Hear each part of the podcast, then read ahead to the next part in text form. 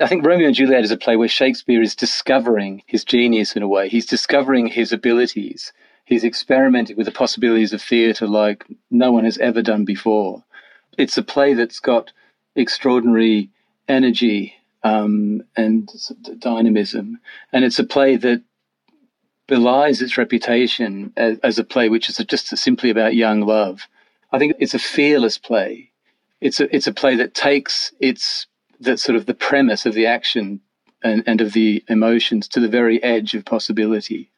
Juliet is a trailblazer for Shakespeare's adventures in, in the possibilities for better and for worse of humans, of what it means to be a human, of human subjectivity, of human citizenship.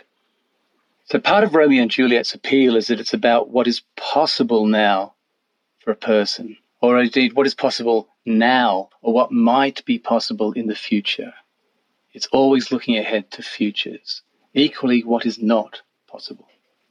And I think Romeo and Juliet is a, a play in which you can just see this mastery of, of, of his instrument, instruments. And I, th- I think that makes it an audacious play, a play that's total, as I said, totally fearless, totally unafraid of the difficulty and the darkness of its own subject matter. I'm Simon Palfrey. I'm a professor of English at Brasenose College, University of Oxford. Welcome to Shakespeare for All.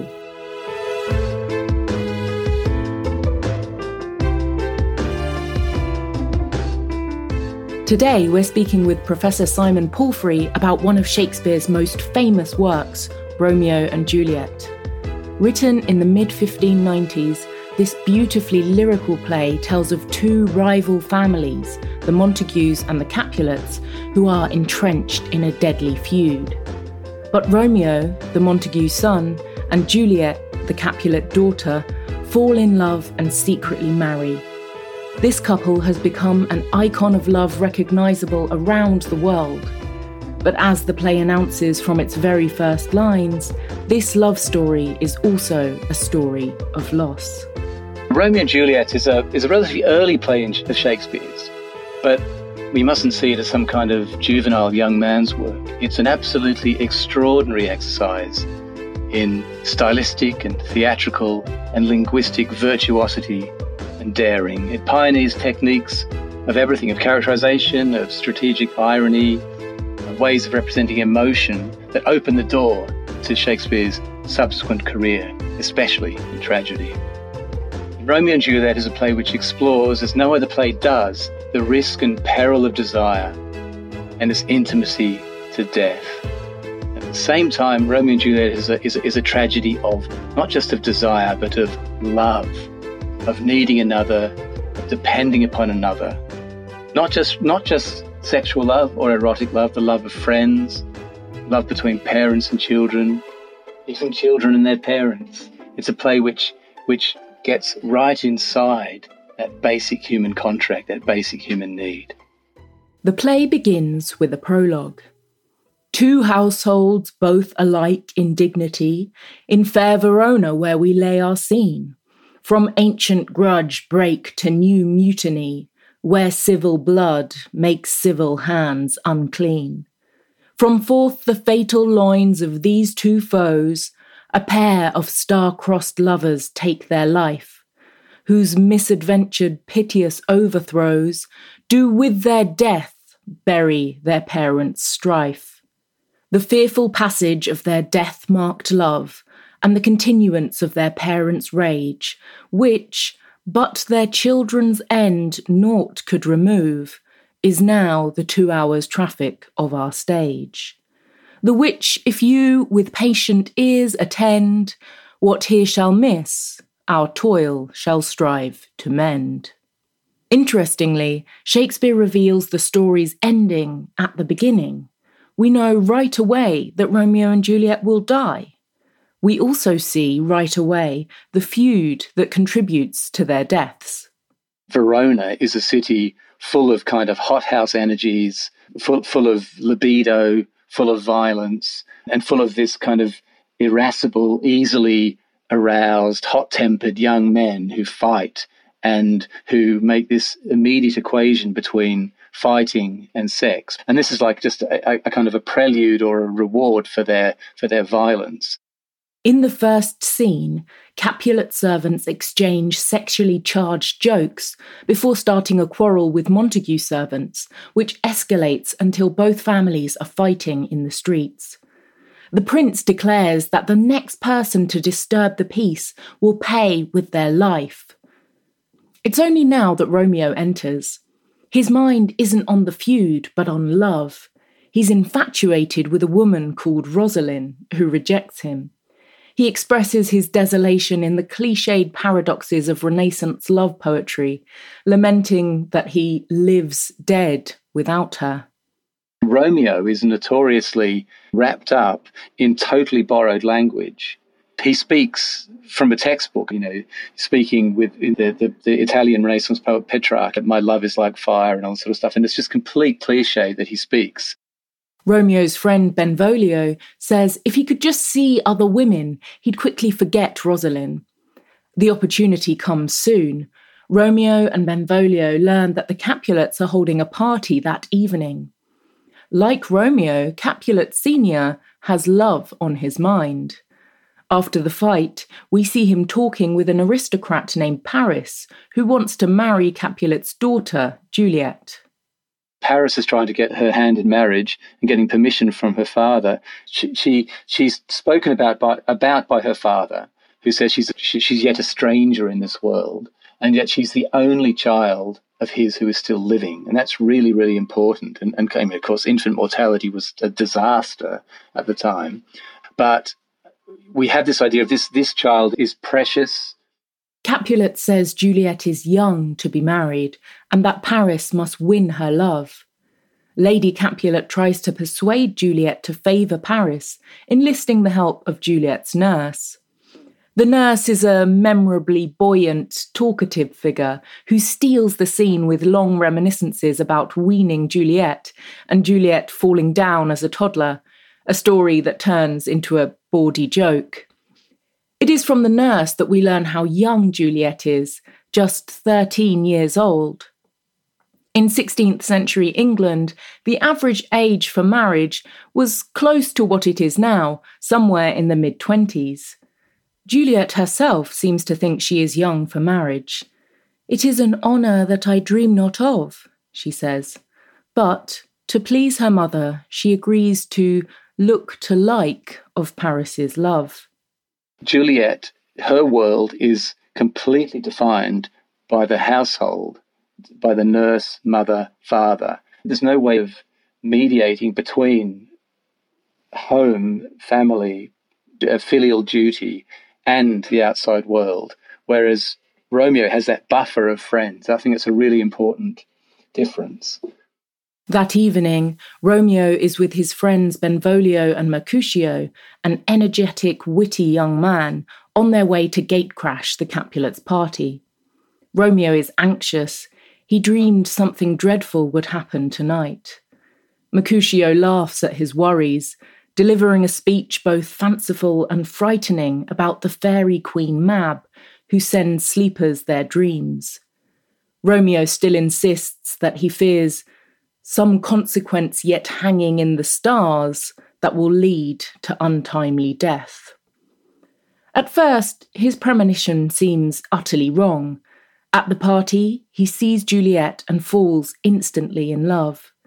His former love for Rosaline disappears, as does his old way of speaking about love. When he sees Juliet, his language suddenly changes. Oh, she teaches the torches to burn bright. And it's a very simple and rather lovely kind of image that is completely new to Romeo's way of speaking so far. It's not borrowed, and, and it's in touch with the sources of energy. She teaches the torches. She's there at the source of energy, of, of heat and light. Did my heart love till now? Romeo says in astonishment. Forswear its sight, for I ne'er saw true beauty till this night. He draws close to Juliet, and she too discovers a new way of speaking. The play's prologue has the form of a sonnet, a poem of 14 lines with a set rhyme scheme, often on the subject of passionate, disappointed love, a form that originated in Italy and became all the rage in England in the 1590s. When Romeo and Juliet first speak, they exchange 14 lines that together form a sonnet. They literally speak to each other in poetry. Romeo begins with the sonnet's AB AB rhyming quatrain.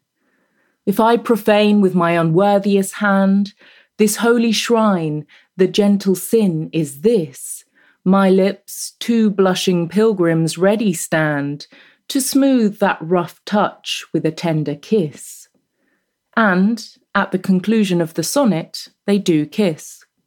Still, Romeo's foreboding of disaster is not wholly wrong. Tybalt, one of the Capulets that is most fiercely committed to the feud, overhears Romeo and is outraged that a Montague has invaded their party. Capulet stops Tybalt from attacking Romeo then and there, but Tybalt promises ominously that Romeo's intrusion, which seems sweet now, will prove bitter to him soon.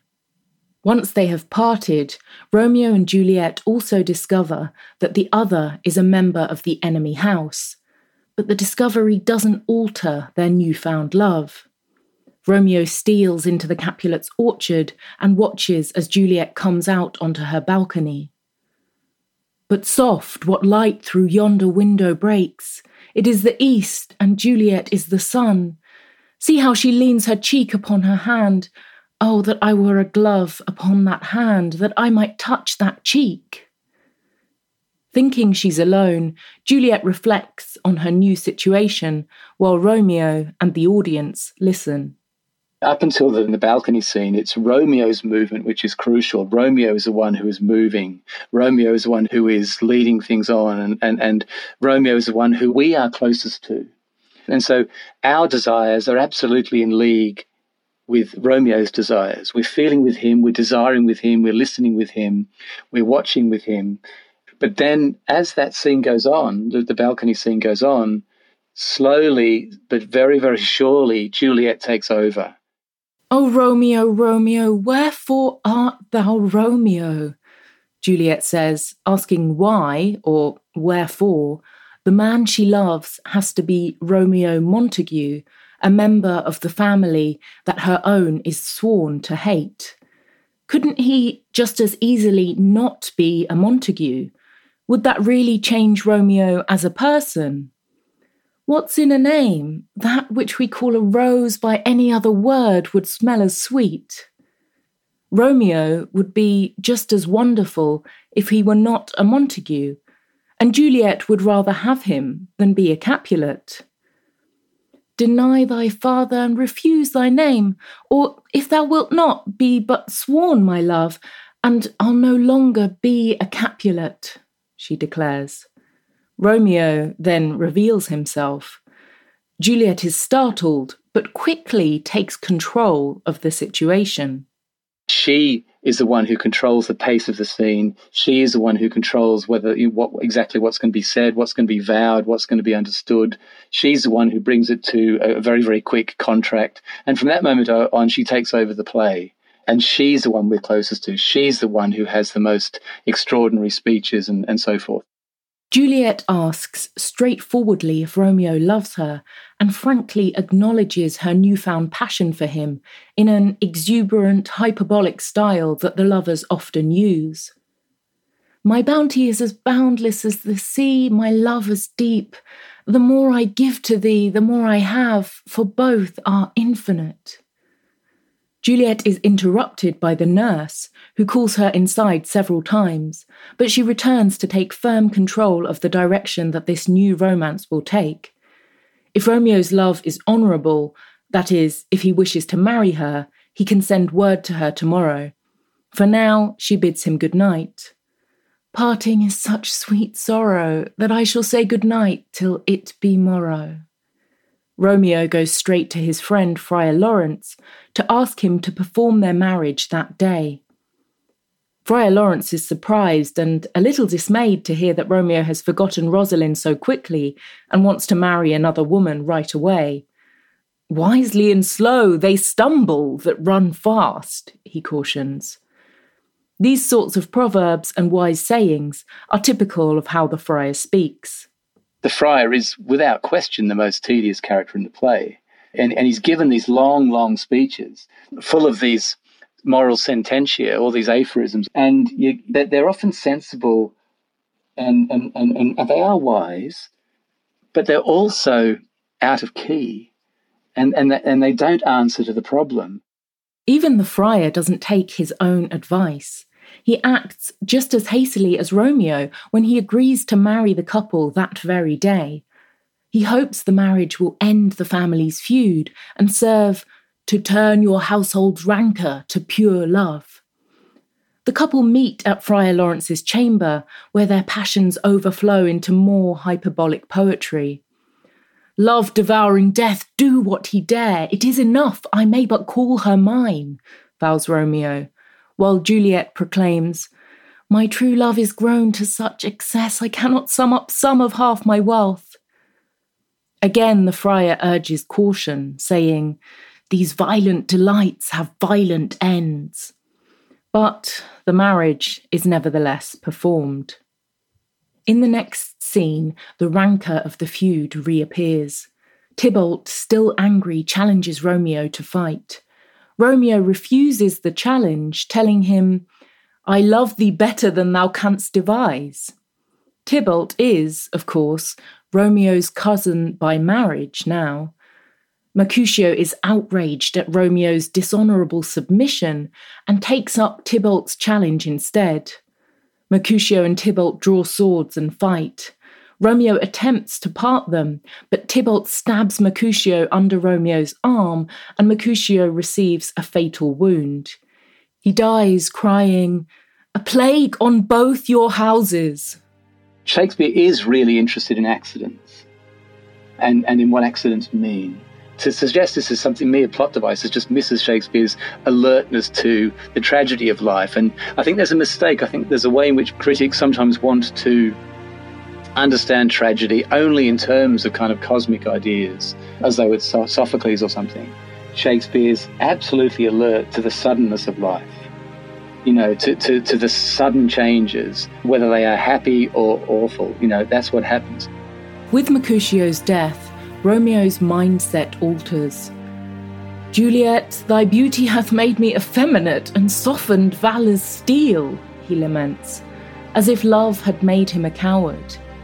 Now he does confront Tybalt and kills him. Realizing what this chance encounter with Tybalt has cost him, he cries, Oh, I am fortune's fool!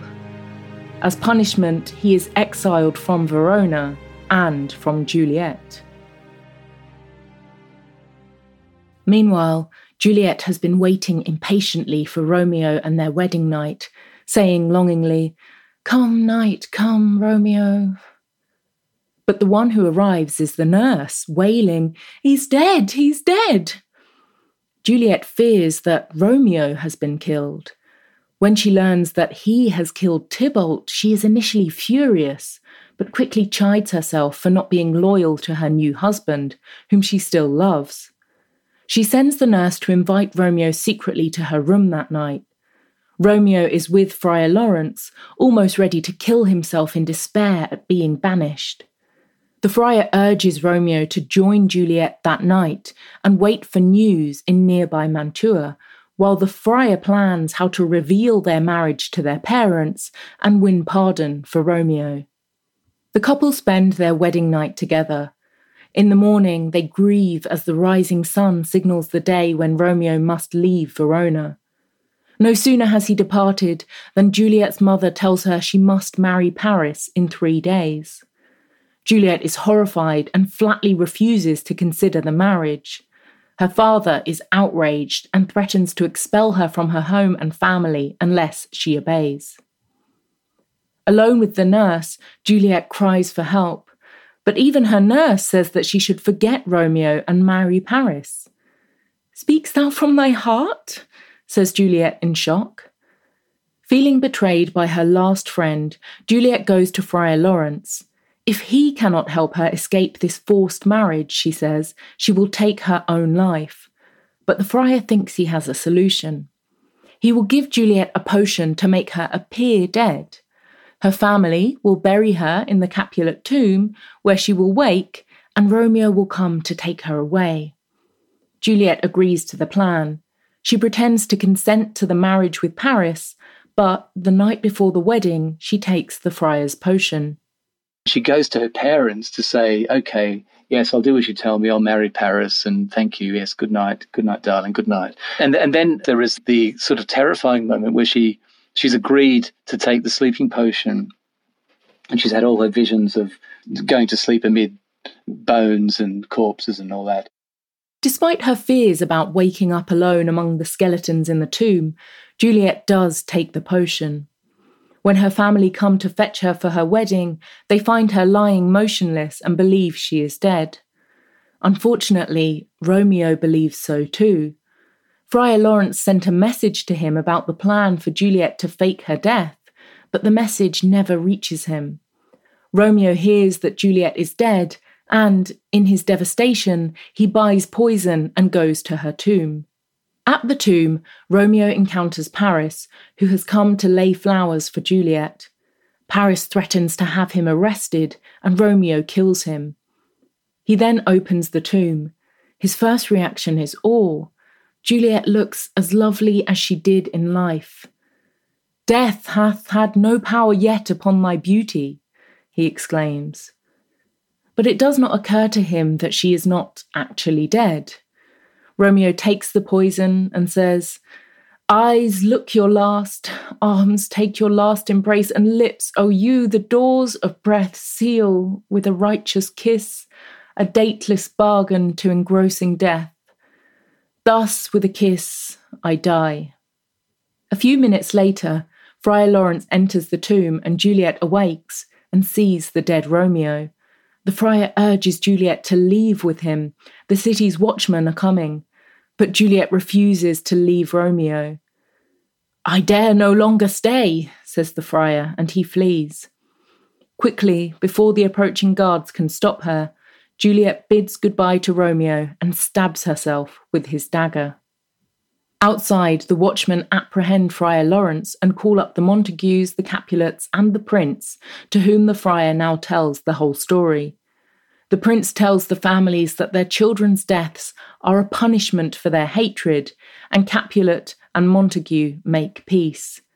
The prince concludes Never was a story of more woe than this of Juliet and her Romeo. Romeo and Juliet is the world's most celebrated tragedy of love. And it's it's a play in which it's not so much that the, the tragedy isn't so much that love is impossible. The tragedy is love. And that love, as Shakespeare sees it, is the heart and the origin, the cause, the destination of tragedy.